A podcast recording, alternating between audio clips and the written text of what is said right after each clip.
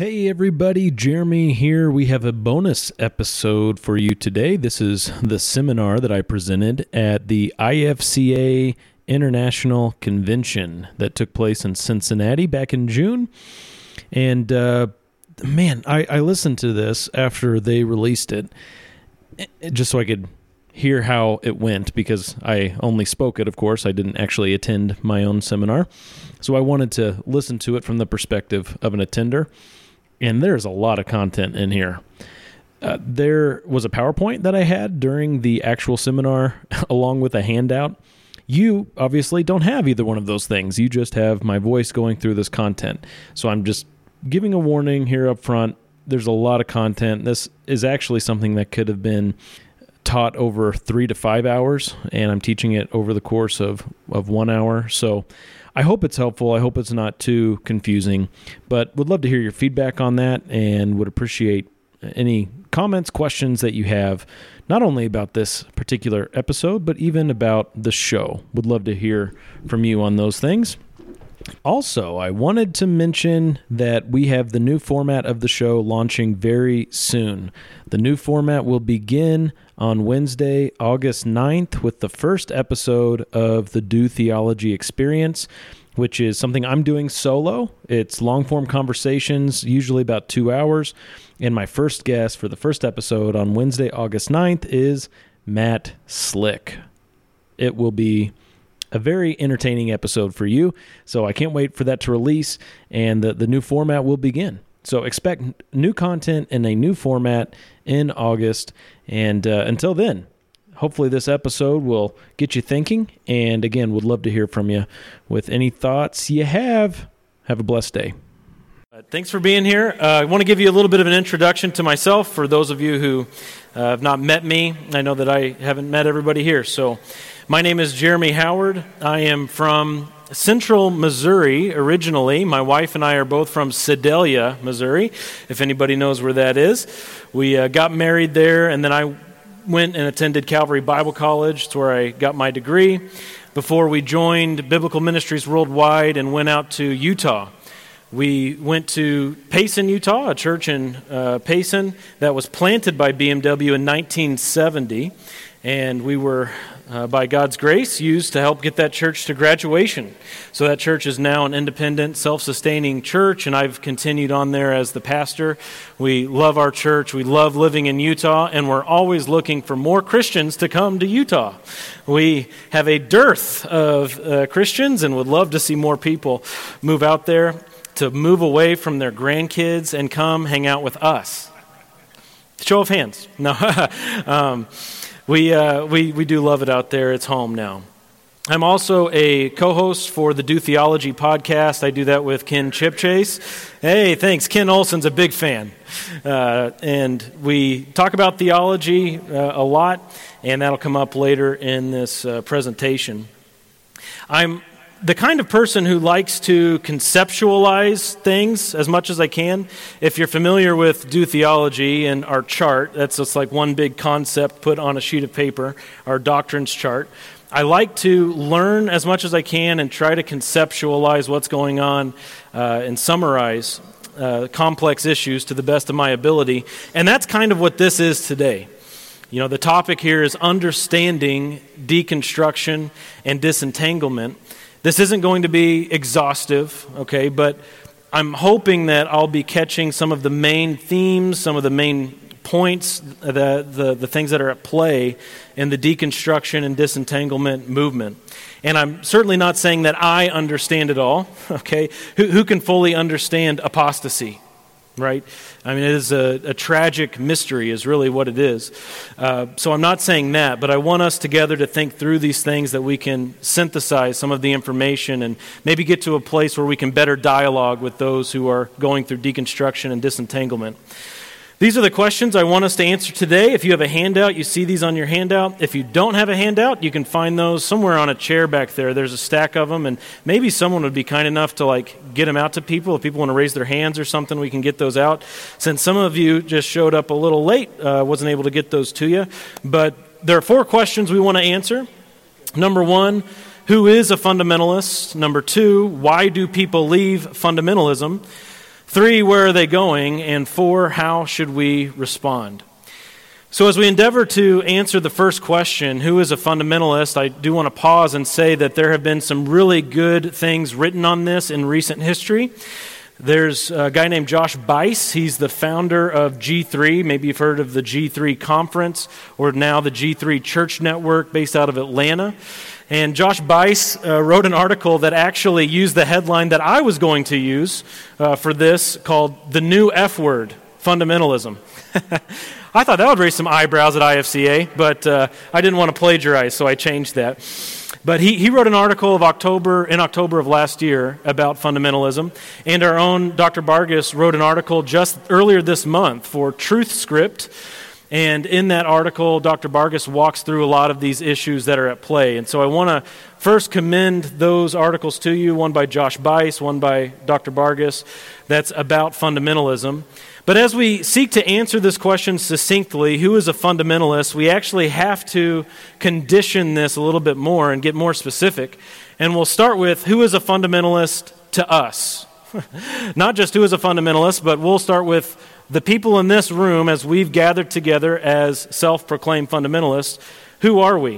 And I think this is a pretty good IFCA agreeable definition.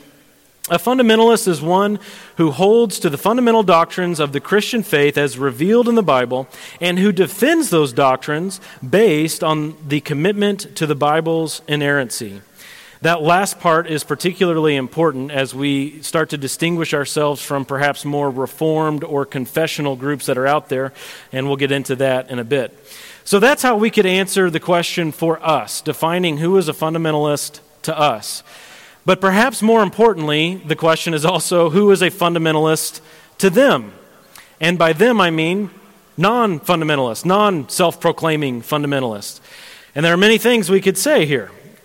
A lot of people would characterize us as outdated, cold, uptight fuddy duddies. Maybe that's a badge you would wear proudly, I don't know. But that's a label that we get. We also are characterized as people who enjoy division, those who are known for what they are opposing more than what they are promoting. You are familiar, I'm sure, with the repurposing of our acronym to I Fight Christians Anywhere. Well, that's, that's what I'm talking about here. Those who enjoy division, who want to fight, enjoy fighting. Also, we're known as legalistic condemners, depending on who you talk to. And it really doesn't matter if we're talking about uh, Orthodox, fundamentalist, biblical Christians like we are here today, or heretical groups that use the label fundamentalist. This could be in reference to the Gothards or the Church of Christ or United Pentecostals or even Mormons or Jehovah's Witnesses. That is just a group we kind of get lumped into. We can be known as conspiracy theorists, and not just the types that hang out at Roswell and believe in aliens and all that stuff, but conspiracy theorists like there's a, a, bunch of people out there in Big Eva who really don't like us and they want to sink Christianity. Or perhaps some people would say, any translating committee out there that's making a new English translation beyond the King James Bible is trying to rob Christianity of the fundamental doctrines that exist. It's like a conspiracy theory about how Bible translations work. We can be labeled as anti intellectualists, people who are unwilling to listen, people who are unwilling to go back and read important works through church history, who are just against academia. Those who love politics and prioritize politics, even from the pulpit. Let's face it, today, a lot of people in America consider fundamentalists as those people who talk about Trump more than Jesus. Those people who call themselves Christians but are more interested in making America great again. We can also be labeled as extremists, those who have a fleshly zeal, those who aren't very winsome, those who aren't uh, reasonable, but rather extreme. And as we consider all of this, answering that first question, who is a fundamentalist, we do have to recognize that perception is reality. That is just the bottom line. By nature of tagging yourself, as I do, as a fundamentalist, you are going to be grouped in with one or more of the other labels that exist in that list.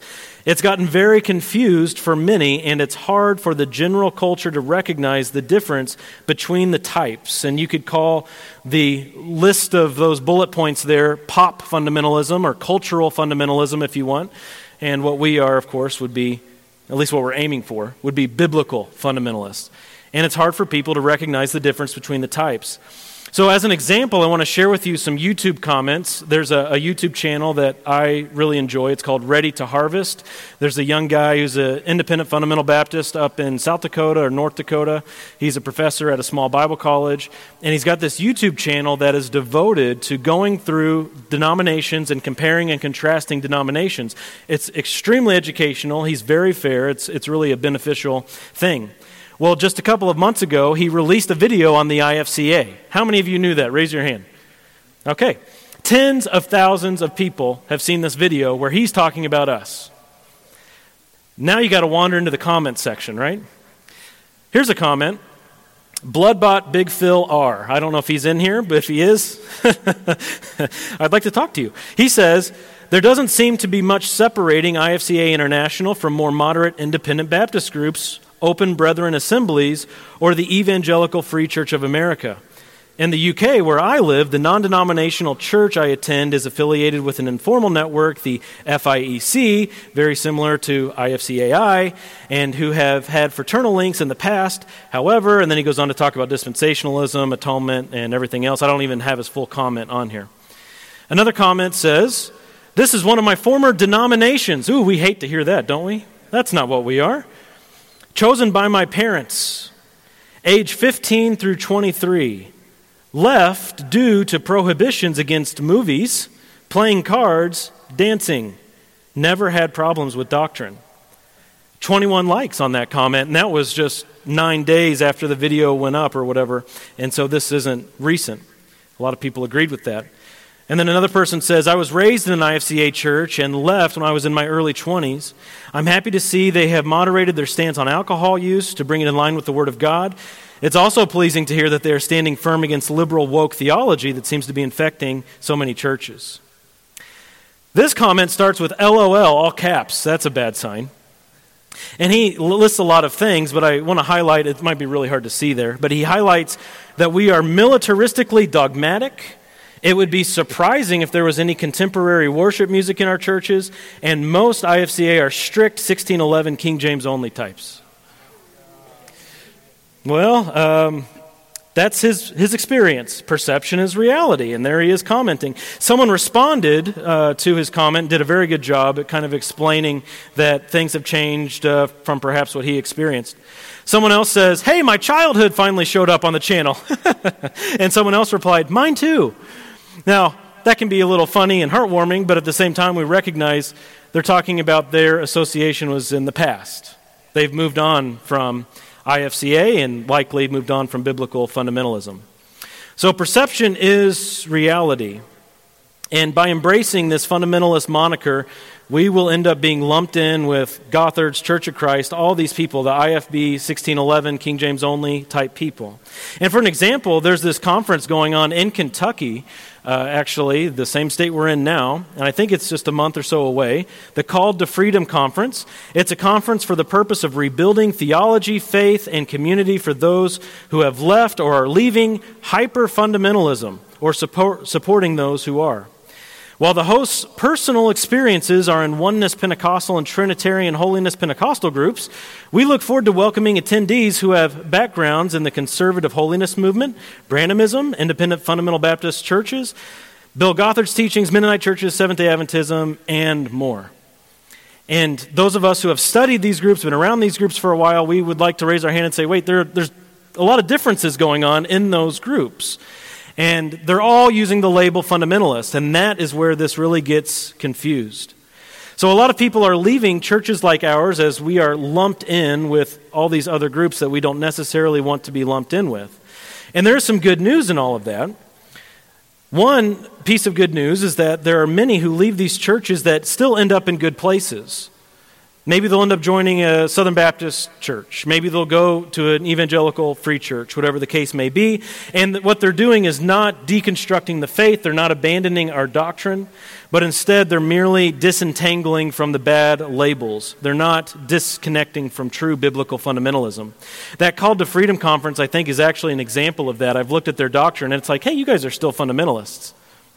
But there are other examples too. Perhaps you've seen Jinger Duggar going around with uh, her book tour now that she's written a book, and she's leaving that Gothard movement and she's talking openly about it.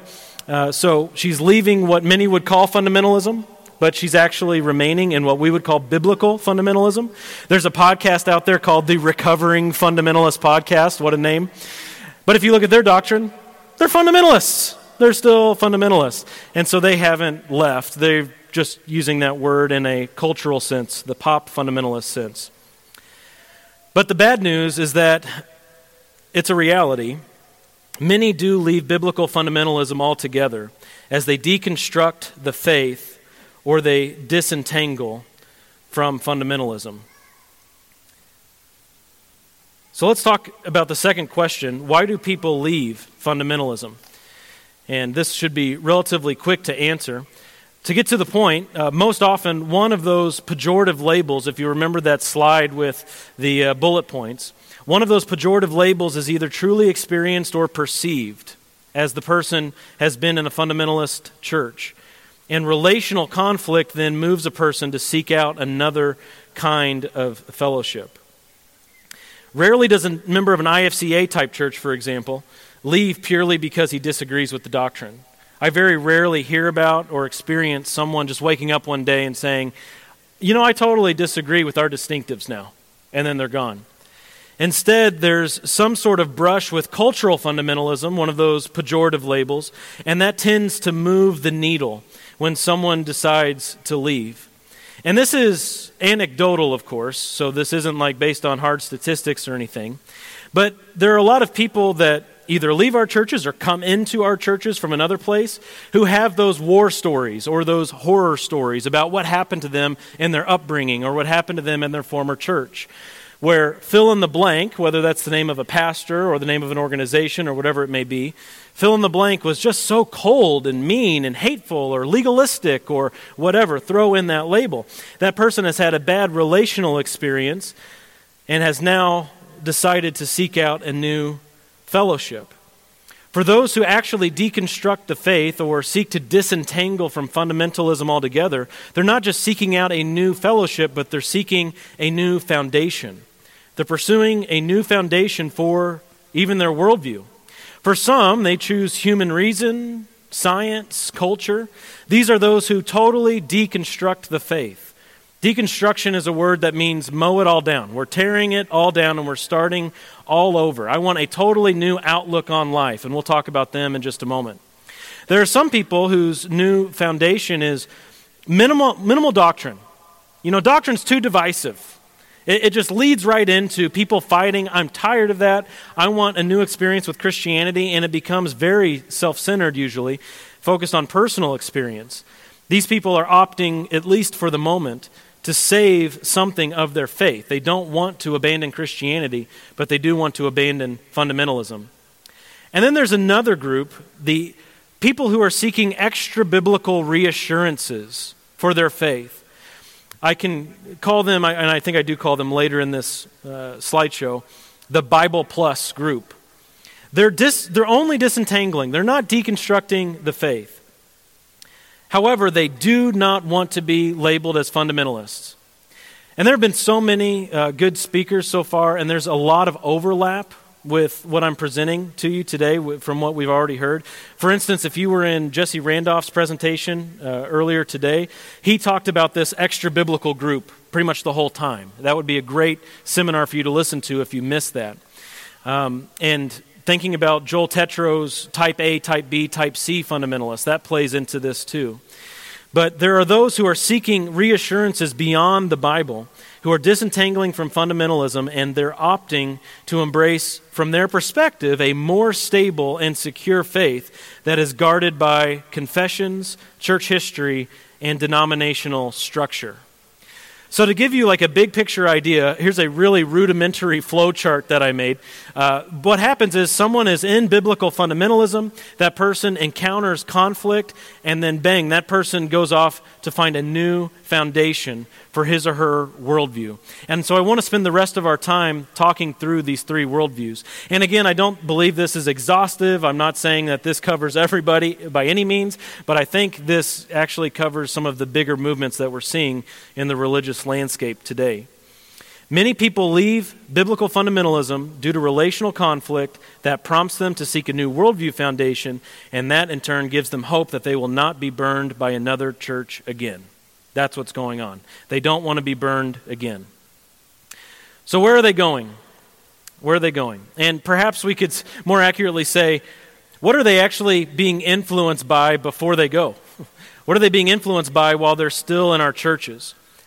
As we walk through these three landing spots for people who leave fundamentalism, as I'm presenting it today, the goal is to understand the competing voices so that we can more effectively counter the contemporary dissension, counsel the disgruntled, and prepare the next generation more adequately.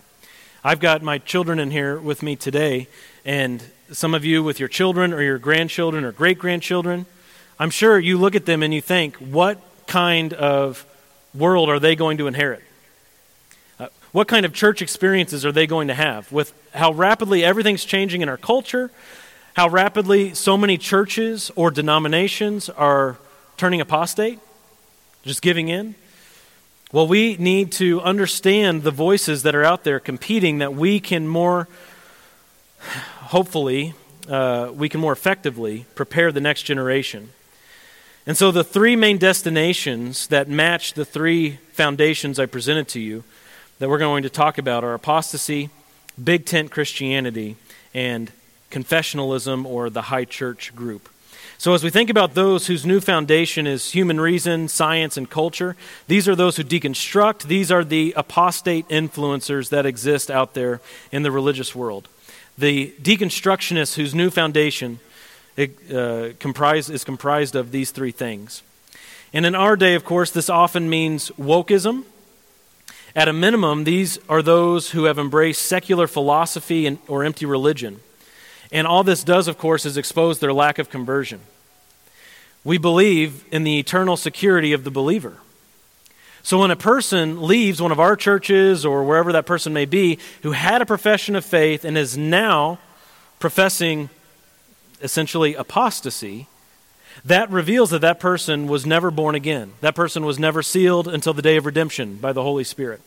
That person was always lost. That person was a tare among the wheat and has just now exposed himself or herself early. These are people who have famili- familiarity with fundamentalist culture and they know how to harshly critique us. And perhaps you know some of these people. Joshua Harris is a pretty popular, famous name from recent history. He's the one who wrote the book I Kissed Dating Goodbye. He was with C.J. Mahaney in his church. He had a lot of notoriety. And uh, this picture, it's really tiny, but that picture is him at a pride parade. That's where he is now.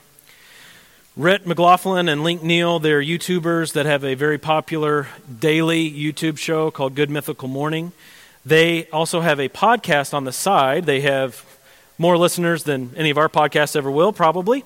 And they went through a whole series a couple of years ago deconstructing their faith, talking about how they walked away from the faith. They were actually evangelists with Campus Crusade for Christ, and now they are apostates.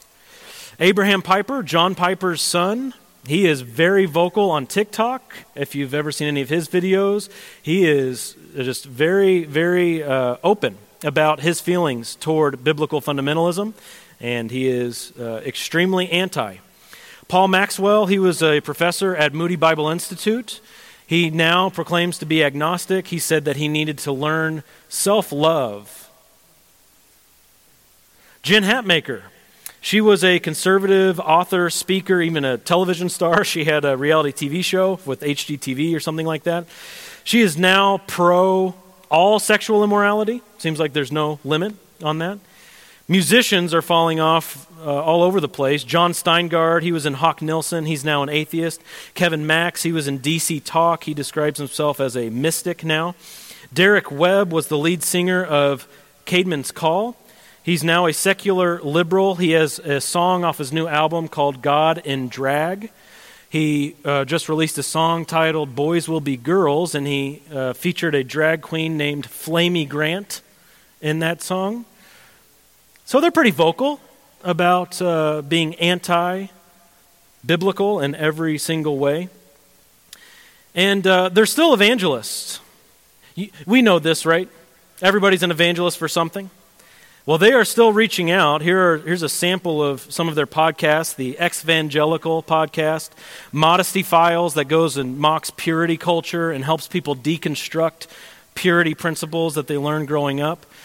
A podcast called Growing Up Fundy, and you can see the crack there in the facade about, uh, you know, here we are breaking away from fundamentalism. This group called Pass the Mic, maybe you remember a few years ago, there was the Leave Loud campaign where woke people were told to leave their churches and to do so loudly. Make a scene when you leave, cause a stir, see if you can break the church up. Well, that was started by the Pass the Mic group with their podcast. They're also on social media. Here's an Instagram page, Deconstructing Purity Culture, 32,000 followers, recovering from a lifetime of purity culture and evangelical. Happy Whole Way, 38,000 followers. Healing Religious Harm Coaches, teaching women the tools to rebuild their lives after religious harm. Not saying religious harm doesn't exist, but I'm thinking we're going to have different definitions of what that is. How about this group? Your favorite heretics. At least they're honest about who they are. Uh, not the favorite part, but the heretics part. 49,000 followers on Instagram partners advocating for religious trauma survivors and navigating the life after. Michael Gungor, he was in the Christian music scene. He tweeted this recently, as he's an apostate now. I've made the most absurd career choices. I'm like a survivor of a traumatic fire who asks other fire survivors if they are interested in learning fire dancing. They're proud to be vocal and to be evangelical against fundamentalism against all things biblical. Now, I'm going to put this up here. This isn't anything new for you guys, um, but this is the way I see it when people are going full deconstruction, when people are going full tear it down mode, plow it down. I see these as the common steps that direction. It does begin with inerrancy. It begins with questioning the inspiration of the Bible. And you know, inspiration and inerrancy are linked. If you have one, you have the other. If you lose one, you lose the other. And so they start questioning the nature of the Bible itself. And you know that when that happens, it's all downhill from there. Genesis is an easy target after that. You buy into evolution, you buy into secular theory, you buy into the latest scientific uh, synthesis of what we are and what we are to do in life. Man is just the product of evolution. The Old Testament as a whole then can be rejected. If you're going to reject Genesis, why would you accept Exodus, for example? And on and on it goes. If you're going to question the whole Old Testament, then what's your basis for morality? Why would you have any kind of basis for what is right and what is wrong if, whole, if the whole of God's law should be questioned? And then you get into the New Testament, and people like to pick on Paul. You know this, right? Oh, that's just Paul, a chauvinist.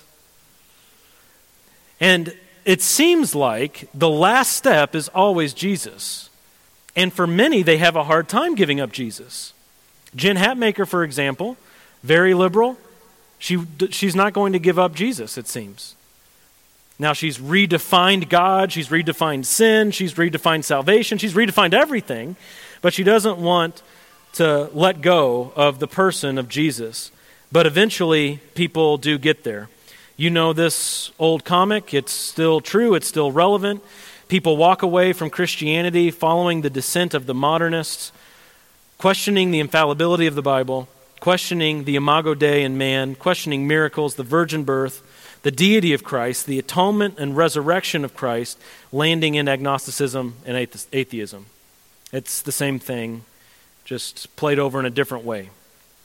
So, the first group of where people go is total apostasy, that is deconstruction. The next group is what I'm calling big tent Christianity.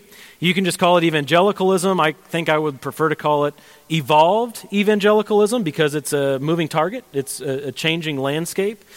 And these are people who have not fully deconstructed, but they might. They might, and we'll talk through that. These are the disentanglers who are separating from the separatism of biblical fundamentalism. I was pretty proud of that sentence. They, they basically want a safe, friendly Christianity without the doctrinal division. Their new foundation becomes personal experience.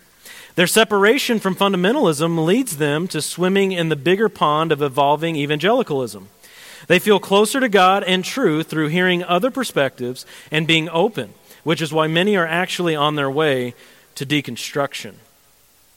Now, I do want to say that there are some good things inside the tent, thinking of big tent Christianity or evolved evangelicalism. It's like a big flea market or a big Walmart. There's some good stuff in there.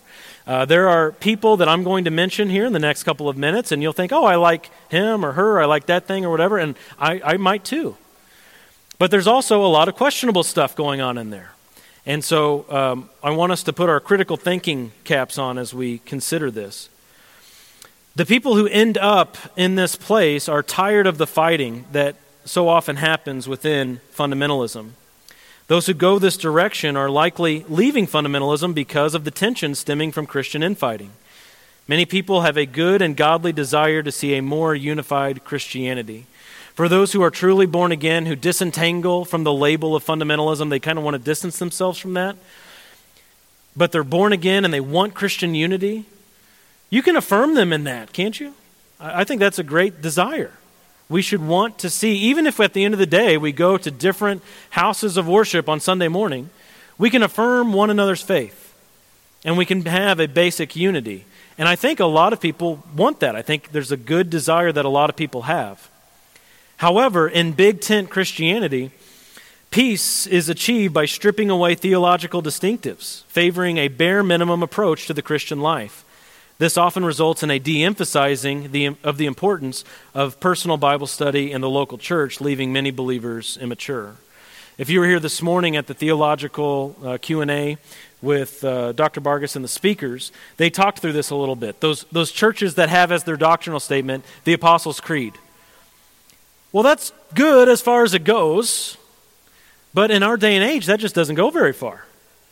I, I still have a ton of questions as they pointed out, those ecumenical creeds aren't touching on the salvation issues, not getting to the heart of some stuff that I, I really care about. The Apostles' Creed's not telling me what hermeneutic you use. And I care about that, right? Because I'm a fundamentalist. So there's that issue that goes on where people want to minim- minimize doctrine, and that leaves them open to some bad influences. So, who's inside the tent? Here's the way I'm going to break this down. Again, not exhaustive, one man's way of categorizing this. You kind of have your academic section of the tent, where there's a scholarly realm that still holds to the gospel, but the other doctrines seem to be up in the air. Perhaps you've, used, you've heard the term big Eva, or you've used the term big Eva, Eva for evangelicalism. Like there's big pharma that exists, there's big Eva. These would be the people like maybe N.T. Wright or Russell Moore. Uh, the Roys report, I would put Julie Roys and, and her journalism in that realm too. The books that come out of Big Eva. There's an academic realm. There's also an experiential realm. There are a lot of seeker churches out there, the charismatic movements, fruition these days that we can look around and see that is largely comprised of mysticism and just overall self centeredness. Mega churches like Steven Furtick's Elevation Church or Mike Todd's Transformation Church in Tulsa, these are humongous churches that have an even bigger online influence. When I say humongous churches, I mean tens of thousands of people in person on the weekend. And when I say even bigger online, averaging hundreds of thousands of views per sermon. So then they peak, the, some sermons peak up to the millions.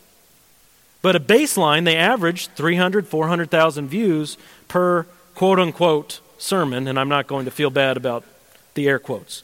Uh, Life Church is another one there. Craig Groeschel, he's also in Oklahoma. A lot of online churches that have popped up. I think it was Life Church that even tried doing virtual reality church, VR church.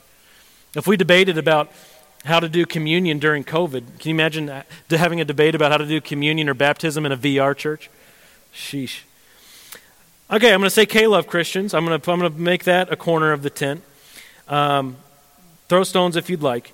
K Love Christians are those who hold to a minimal Christianity that's often personalized to a fault. And I'm going to throw a lot of names into there, like um, the Bob Goffs or the Lysa TerKeurst, Mark Batterson, Dave Ramsey, Henry Cloud, Dallas Jenkins, Beth Moore, a lot of these influential names that we know, some of which we like. There are a couple names in there that I enjoy listening to and I do listen to on a regular basis. But much of this is the result of the purpose driven movement. I think that has, that has resulted in this corner of the big tent. And then there's, of course, a liberal end to all of this. These are people that have one foot in deconstruction. The Brian McLarens that exist, if you remember his name from the emergent church movement a number of years ago, there's a, a guy out there named David Gushee. Uh, those who call themselves evangelicals, though they are still holding to a form of Christianity. They are pretty openly liberal. They're open hand on almost every doctrine that exists. So they're not really Christians. And I know this is going to be small for you to read, but what I added here is that the potential for wokeness in this tent is high because detecting critical theory requires scrutiny, requires discernment. And so you'll see a lot of churches that fit into this kind of category playing right into the hand of the woke movement. Uh, in fact, there's a pastor in Philadelphia, Eric Mason, a Dallas Seminary grad, who wrote the book Woke Church. Some people don't realize the foreword for that book was written by Ligon Duncan. Um, they're just open to that. They're interested in that. There's a church that uh, I know. I've got a, a, family member who attends this church. It's a big, more seeker type church. When everything was happening in 2020 or 2019, whatever it was, with um, all the riots happening in all the cities across America and all the race relations getting really tense again, they were very much open to having this conversation about how white people can atone for all of their sins.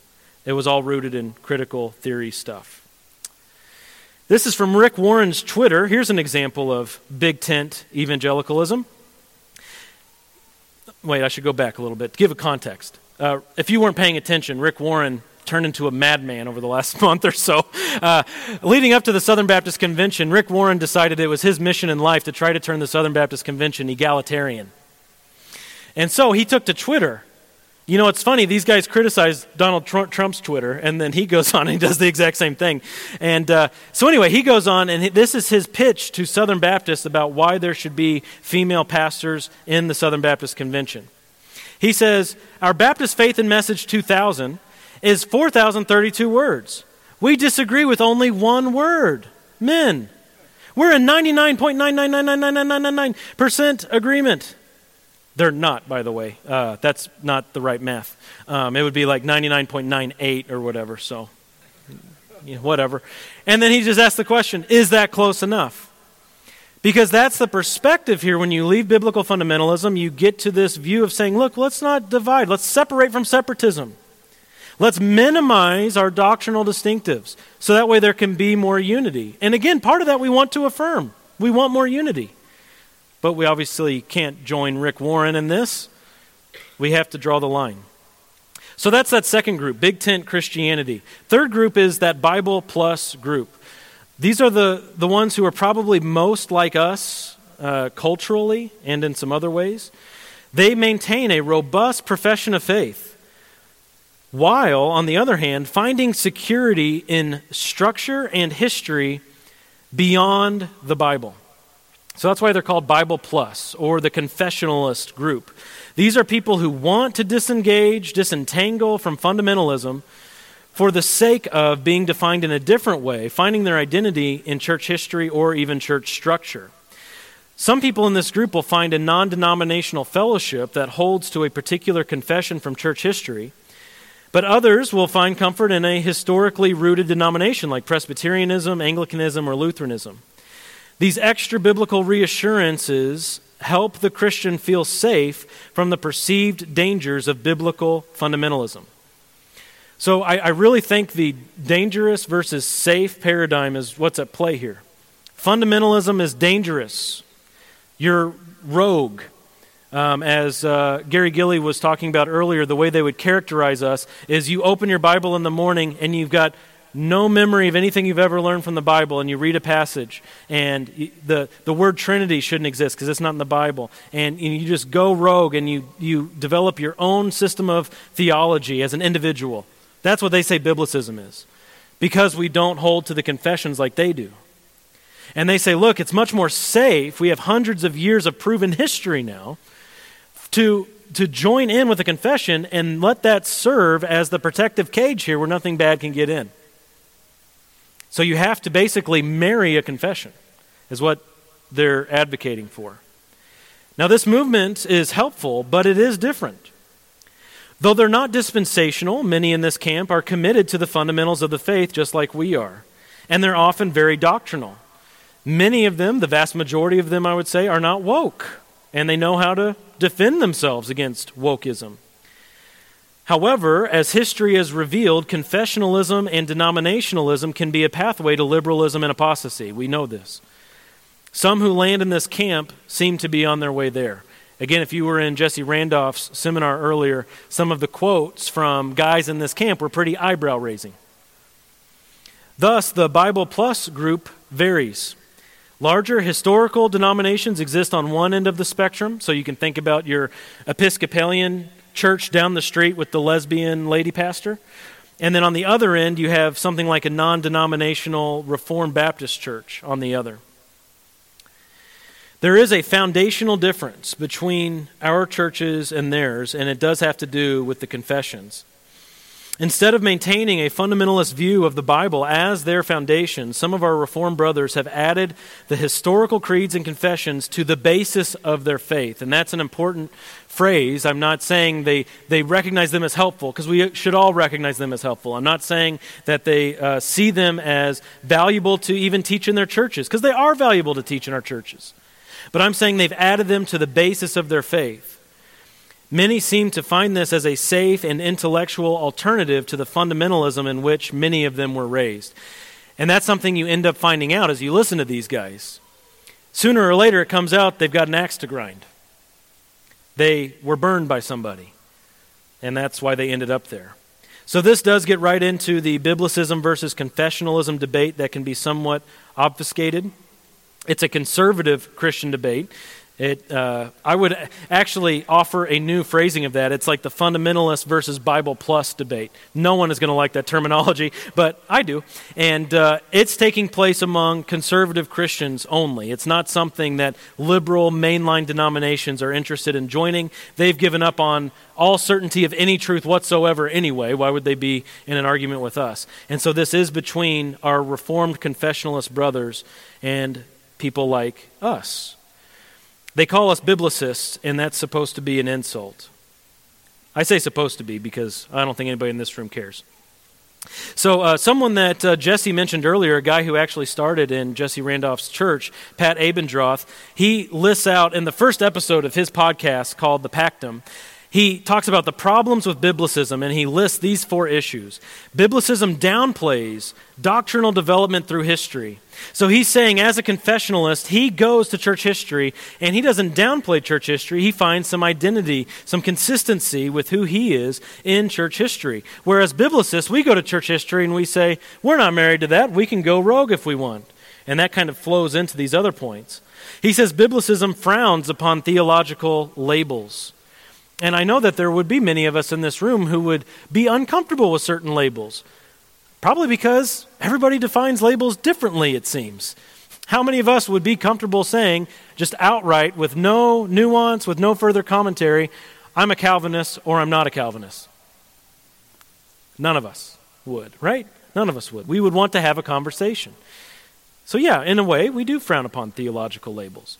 He says that biblicists are focused on the novel we don't care about existing systems. We don't try to comport with existing systems of theology. But instead, and really this is just him talking about dispensationalism, we're okay with introducing a whole new view of the Bible. That's how he would characterize it, I'm sure. And just linking ourselves to that, ignoring the nearly 2,000 years of church history that came before it. So many things we'd like to say to that kind of presentation of dispensationalism. Uh, Doctors Marsh and Fazio would have a lot to say about that with their book, Discovering Dispensationalism. And then, fourth, he says it's used as an excuse to be inconsistent. So, because we don't comport with their existing systems, we would say, well, look, yeah, we, we agree with you on this, but we don't agree with, on, with you on that. They say, well, you're inconsistent. And we say, okay, but that's what the Bible says.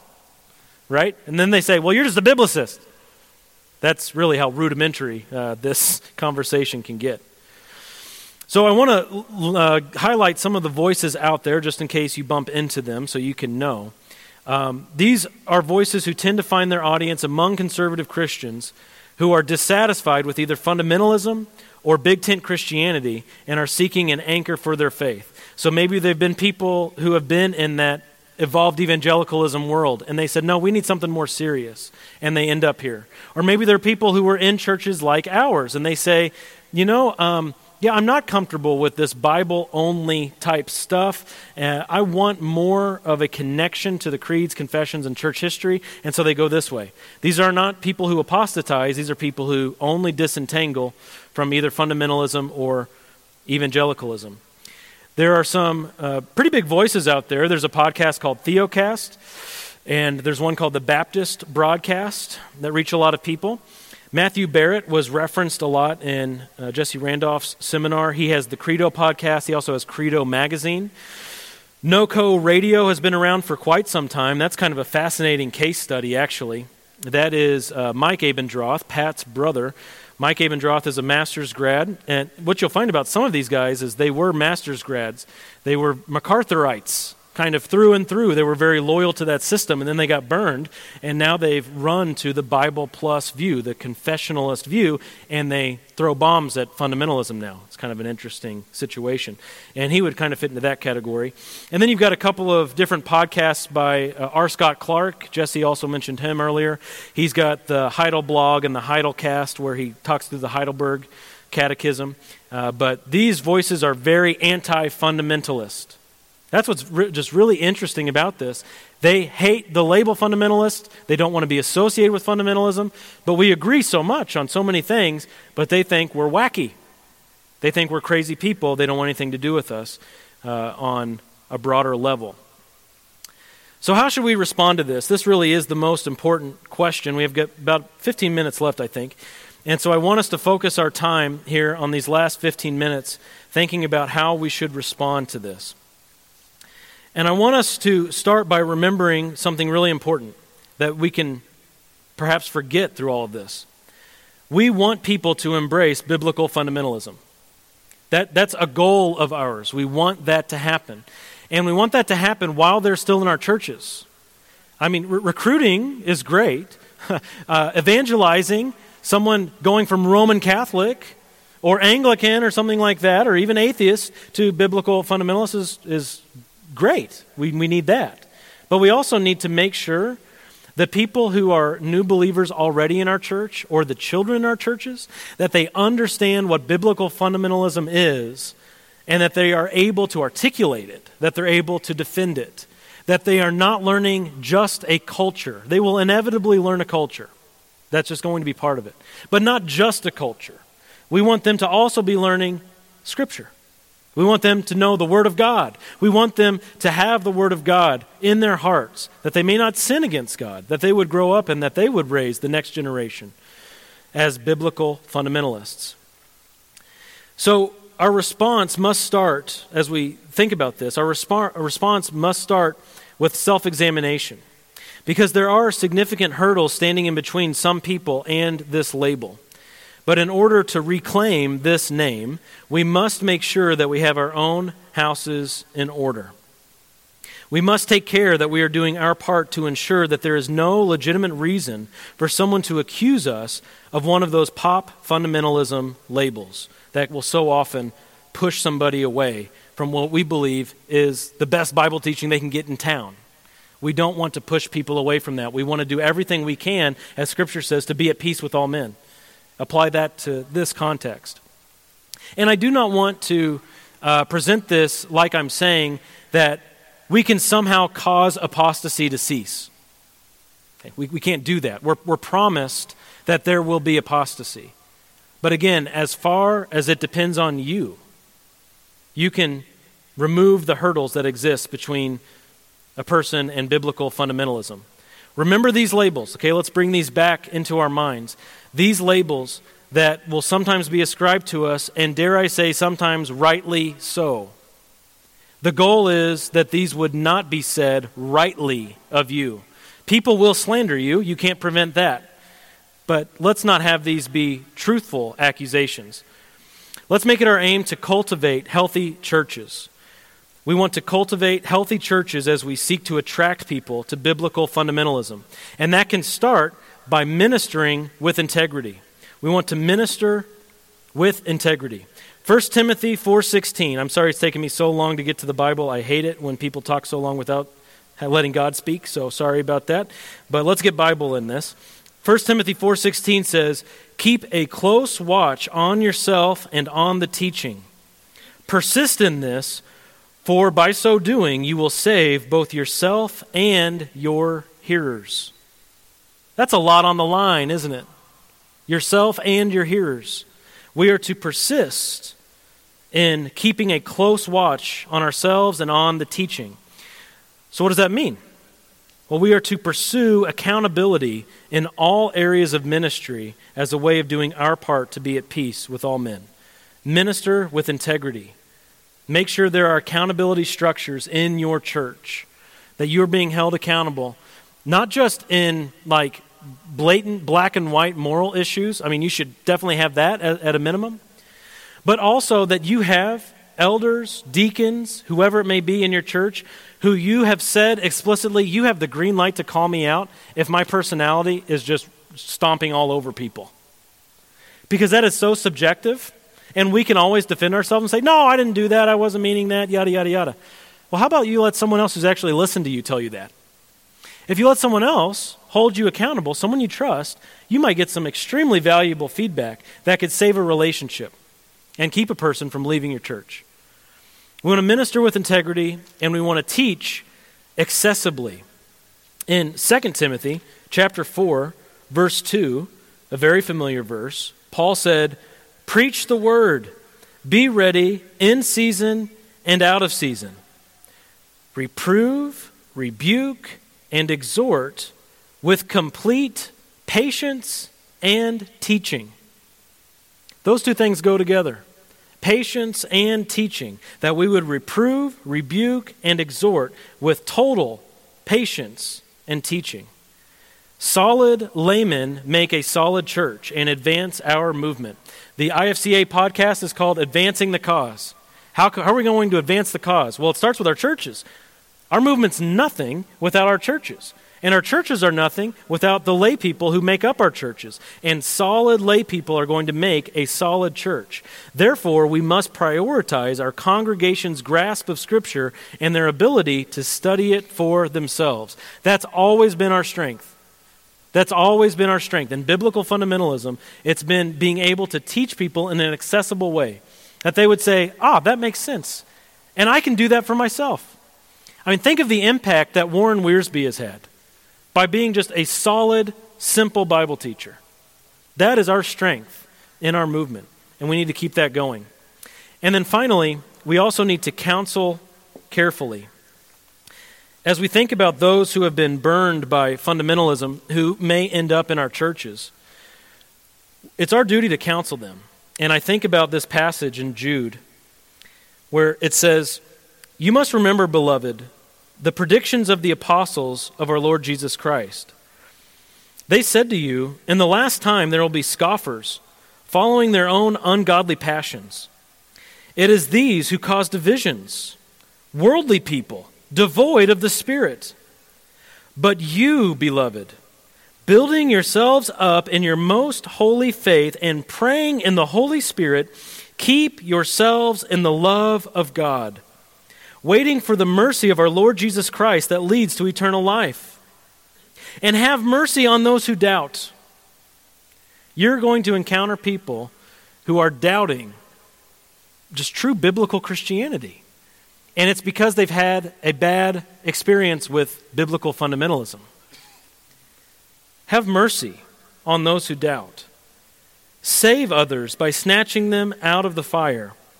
To others, show mercy with fear, hating even the garment stained by the flesh.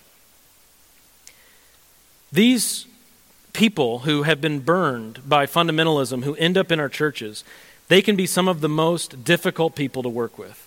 I've worked with several in Utah. So if I'm in Utah and I've worked with them, I imagine you have too in your churches.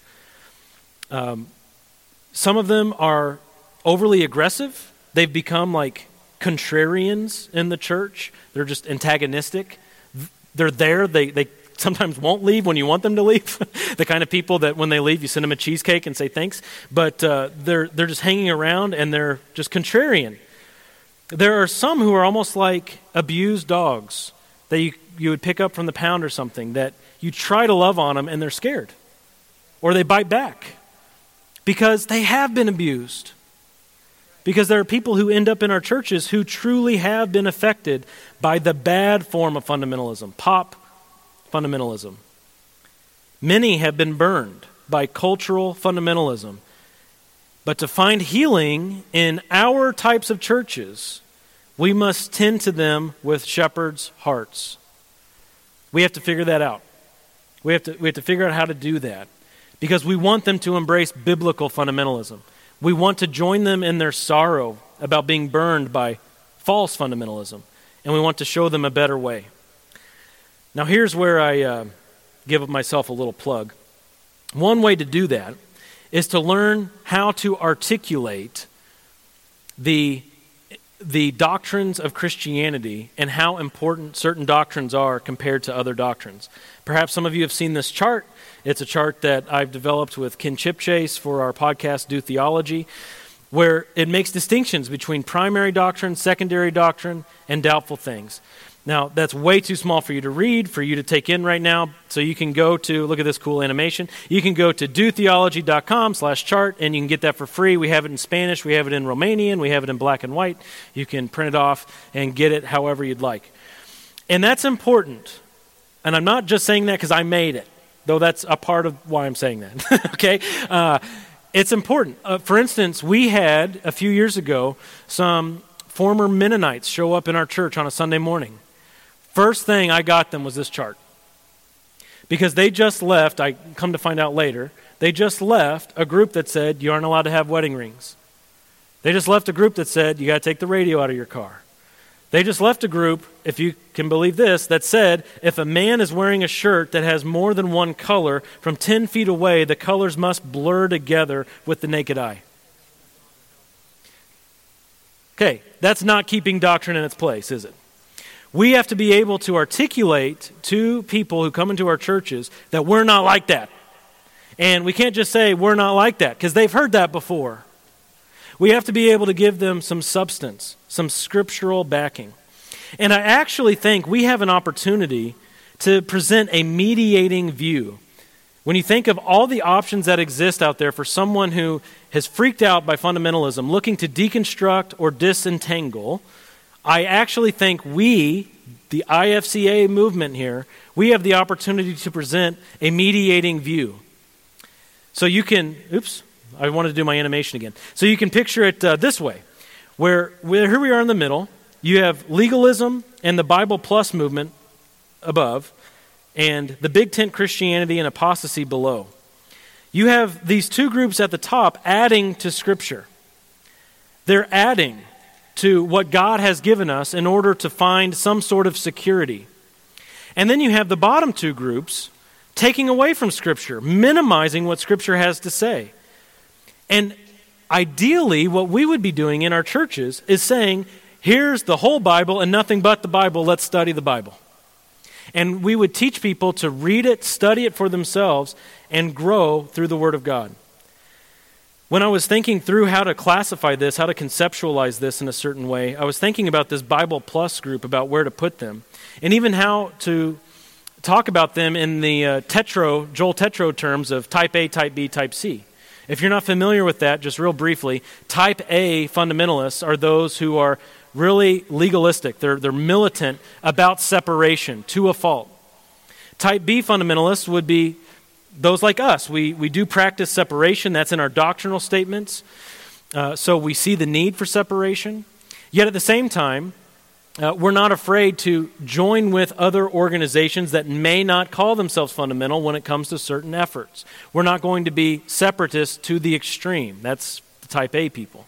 And the type C fundamentalists are those who uh, are looking to draw from a bigger audience, so they don't often talk about separation. And they're the ones who will speak together at the conferences like T4G or G3 where a Baptist will share the stage with the Presbyterian and that sort of thing. That are, they're still fundamentalists in practice in many ways, or at least on paper, but they don't usually like to use that label. So I was thinking about this Bible Plus movement, the confessionalists, and thinking, where do they go? And I really do think they belong with the legalists. So many of them have ended up in confessionalism because they're trying to avoid legalism, and what they've done is they've made doctrinal legalism. What they've done is they've said, you have to embrace this creed or this group of confessions in order to be the real deal. What you'll notice about that group is very few of them ever endorse anybody else or cooperate with anybody else. Even among themselves, they fight just like the independent fundamental Baptists they're always making fun of. So I think they are actually type A fundamentalists, just with a different kind of legalism. So in our churches, we have the opportunity to present a mediating view. And I'll end with this. We also have an opportunity to function in the extracurriculars beyond the walls of our local church.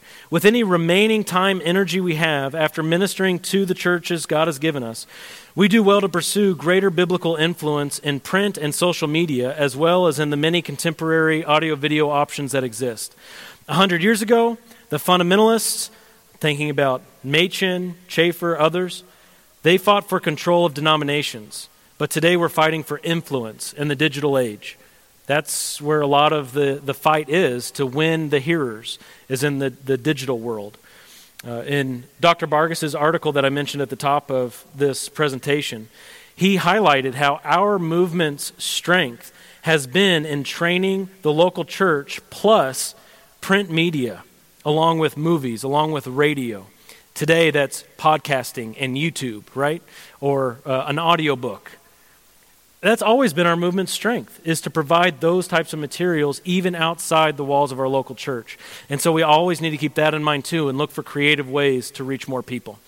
Well that's where i'll end it today. Thanks so much for joining us. I'll pray and then we'll be dismissed. If you want uh, this slideshow you can just email me. If you want to connect with me other ways you can do so with that info there. I'll pray. Father, thank you so much for this time that we've had together. Thank you for this convention, for what is represented here. Thank you for the doctrine that we have unity on here, that we cherish your word together. We love your word, and we want to approach your word with reverence and in an ethical way to understand what it is that you have said in the context in which it is written.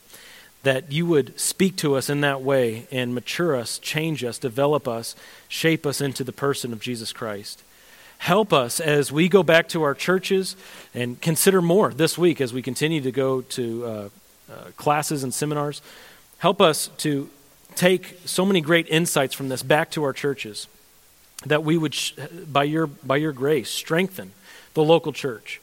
We know that you care for your bride dearly. Your people were bought with the blood of your Son. Help us to love them with your love. Help us to care for them with, with that mercy that you led Jude to write about that we would have mercy on those who doubt, that we would preach the word with patience, that we would be known for the way that we keep ourselves in the love of God while also upholding faithful, biblically faithful doctrine.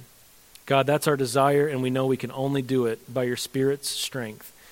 We ask that you would give us the power to do this in great unity and that the IFCA would be a blessed organization for generations to come until you return until we realize that blessed hope that we have before us. God, thank you so much for this time and for uh, this opportunity that we have to reach so many people for your glory. In Jesus' name, amen.